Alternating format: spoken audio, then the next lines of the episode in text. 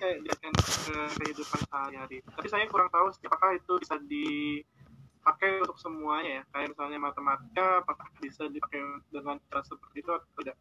Nah, mungkin itu nanti di dijawab oleh keadaannya tapi saran saya sih ketika teman-teman ketemu esensinya uh, bukan hanya membaca textbook tapi teman-teman kemudian bisa kaitkan dengan kehidupan sehari rasa bosan itu akan gampang hilang.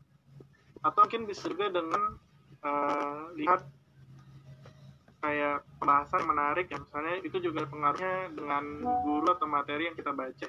Karena kalau buku sangat textbook itu mungkin akan sangat membosankan. Tapi ketika misalnya teman-teman sambil nonton video uh, penjelasan tentang Indonesia misalnya teman-teman akan lebih paham gitu lebih menyenangkan gitu visualnya.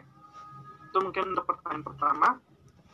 Uh, pertanyaan kedua UTBK ya. Waktu dulu namanya pas saya masih SBMPTN